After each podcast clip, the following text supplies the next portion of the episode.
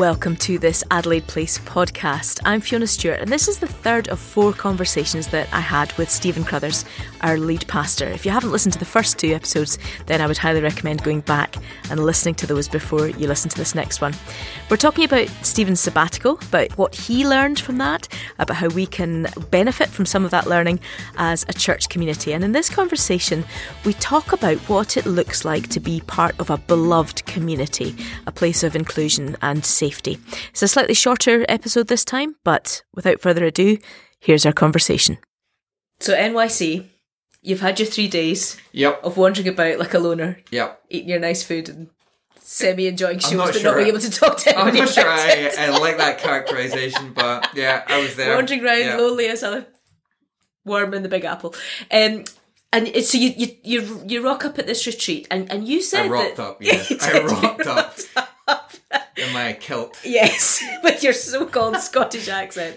Um, but you, you said that with within a very quick moment of being there, you felt like you were part of some kind of community, even though you'd not met these people before. Mm. Yeah. You talked about a beloved community. Mm. What does that mean? What's a beloved community? What was it about it that made it beloved? Do we say beloved or beloved?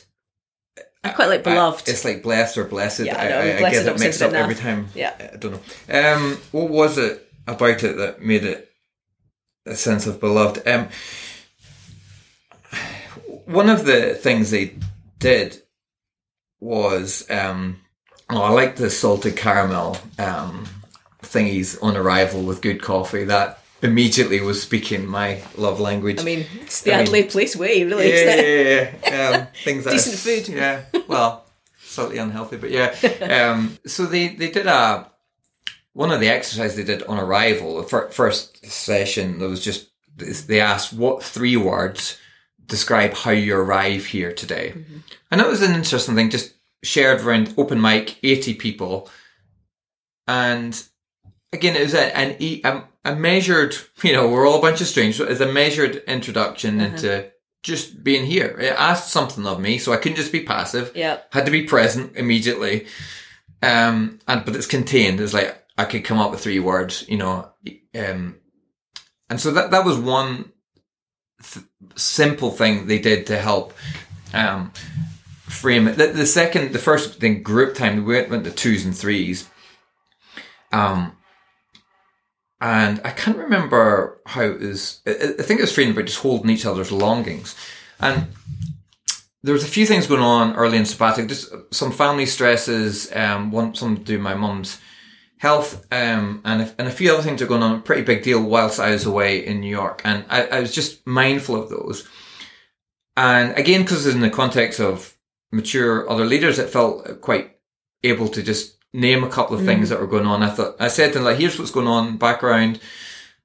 You know, I'm a million miles away here in New York, but I'm mindful of that. And just to be able to name that with people who, who didn't reply with kind of, they didn't pray solutions. They, did- they just heard it. They, they, just heard me share the, some of the raw challenges that were going on uh, at that time.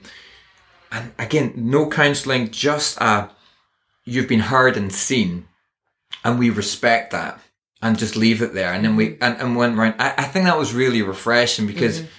so often when you share stuff, somebody either wants to come in and say something positive, and I don't need something positive. Yes. I just need to be heard Uh-huh. and seen. And I don't need it solved, actually. I- or I, I- know I- you can't solve it. exactly. And Uh-huh. Yeah. you people uh, again in that room, you're going to suspect most people have thought through things from a number of angles. So if they're naming something, they don't have easy solutions, and there might not be, and it might just be. And I think there's something about just being seen and heard without judgment and without um, solutions that felt mature and safe ultimately. Um, and again, one of one of the it was on the back if, if I remember correctly. One of the sessions that the, the the talking input was around encouraging us to live live the mystery, live with mystery, and live it, and embrace mystery in our faith, and and so it really helped just that sense of again back to when I was saying at the very start about not wanting conferences with solutions. Retreat space takes you more mm-hmm. exposed and honest before God, where actually He becomes the solution, the only source, and the only only bam for that moment. And actually, there's a wisdom in a room that can that is convicted of that and knows you don't need a solution. You need the source, which is the Father, the Son, and the Spirit. And there's just something powerful happens when you're in a room with people who just are convicted of that because mm-hmm. they don't have to save you and they don't have to rescue or help you in that moment. And I, that, that to me starts to open up space to show up and really, and, and really show up as, um, uh, uh as, as, as, you know, the, the challenge is always for people in, in sort of pastoral leadership positions is, you know, you, the danger can be there's grace for everybody but yourself. Uh-huh. And actually, again, that was not even part of the equation there. It's just like we all are here to feast on grace because we all need it. So, so if I'm understanding that rightly, that that sounds like a place of um, equality of grace almost. Does that make sense as a phrase that that we all come with equal access to grace, but also equal acknowledgement of what we bring into that space. Is that? Yeah, no, it's a, it's a, it's a, good way of um, summing it up. It's um, and and how so, but but how. Hmm, thinking about how I phrase this. So, so how do we create that here? So, so I think the word safety is really interesting mm-hmm. because it's a word that's used quite a lot, isn't mm-hmm. it? In terms yeah, yeah. of a place where is this an environment where I feel safe yes. in my identity? And I'm yes. using that word very specifically, yeah, yeah, yeah. culturally. How do we how do we create spaces where people whose identity is maybe not recognized or there's a fear around acknowledging that? Uh-huh. How do we create spaces where where that becomes a beloved community? No pressure, but if you just answer now, please. yeah, I guess so for people who who've maybe experienced the unsafe nature of church community. Well, the interesting thing in the context I was in America was they uh, for for me I, I was in a, a room with people on a wide spectrum of theologies and, and, and backgrounds. And in New York, they've had to wrestle that question of is, is church a safe space? And it's famously, in many people's eyes, not um, or all are welcome except and, and name the, the particular groups that you could um, fill in the blanks who actually don't feel safe. And some of that is on grounds of sexuality, some grounds on race. There, you know, America and New York has had to deal with mm. that mm-hmm. question head on. And the people in, in the room there were clearly uh, on different pages and different, um, issues, but have had to recognize that actually, no matter what we think was the church says, this is safe, this is inclusive, you can belong, beloved first here, that people's experience of that is, is far from that.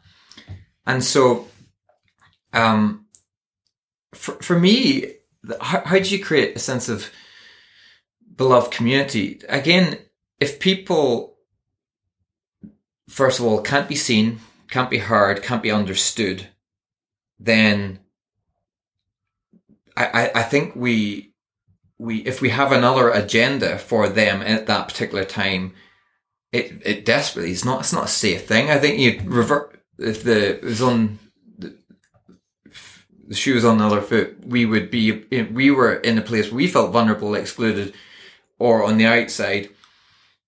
I think what would ease us if we just felt we were welcomed, mm-hmm. understood, mm-hmm. and not pressured. And I think so much of the the safety and the identity or identity politics stuff in in, in well, you could point to UK, you could point to um, America. It feels unsafe whenever there's um, ideology or coercion, pressure, and and I mean ultimately, it's the, the, the simple answer is it comes down to the genuine intention of love. And mm-hmm. um, yeah, is that an easy answer though? Is that an easy answer just to kind of talk in these terms?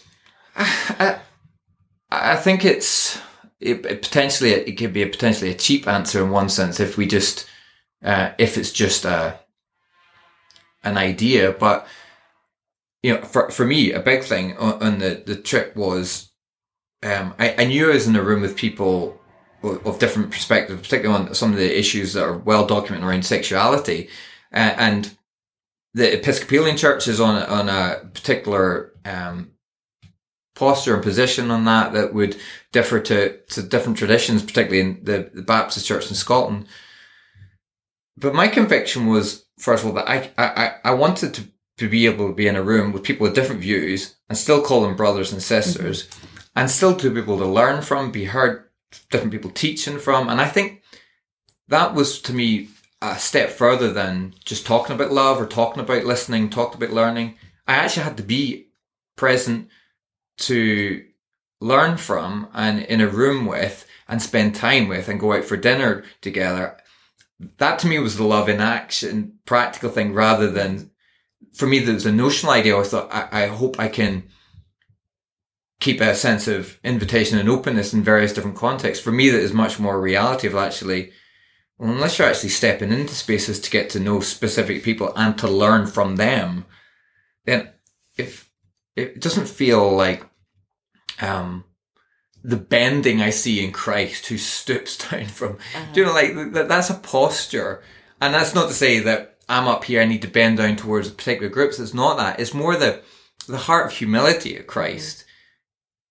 Really brings us as humans just to look at people across the, and go like, like, a lot, we're, we're, we suffer the same condition here. We're all in the same uh-huh. in need. So, so I think yeah, yes, it could be just a, a statement of love, but if we're not spending time with, eating with, learning, and I think that would be arguably a massive thing in Jesus, the life of Jesus, the people he ate with, mm-hmm. laughed with, um, touched and was comfortable with. Mm-hmm. I think the, if this is not real, then then love is just empty. Yeah. And so, you know, I, I, I think there's something about that that means it creates beloved community mm-hmm. um, amidst ongoing tensions particularly you mentioned identity or you know like i don't think any of these issues are going to be solved by nor, arguing nor, by arguing no, no. yeah uh-huh i think it's and if anything we just drive each other into into corners don't we 100% mm-hmm. and and so if our primary, if our primary intent, though we might not say it like this, or we might dress up with more spiritual reason, is to win or to be right, uh-huh. I think we fail on the grounds of love. Mm-hmm. You know, and sometimes it's masked or prayed as truth, which I'm there to some degree, but you know, I, I think, I think that can be disguised for winning arguments and, and asserting that we hold the truth and nothing but the whole truth, you know. And actually, truth's a person. 100%. Ultimately, I think I think that I, I just feel that's something I could yeah, go think yeah. about for the rest of my life and yeah, never quite plumb the mystery of. And you talked about living the mystery. And to be with that uh-huh. person, uh-huh. we are in communion around tables uh-huh. with, you know, with people different to ourselves. And I think, you know, I, I, yeah, I, I think um, our our our intention has to be to love and to understand, not um, not to win. Mm-hmm. Uh, uh-huh. Yeah. Yes. Anything else you want to say? no. Okay.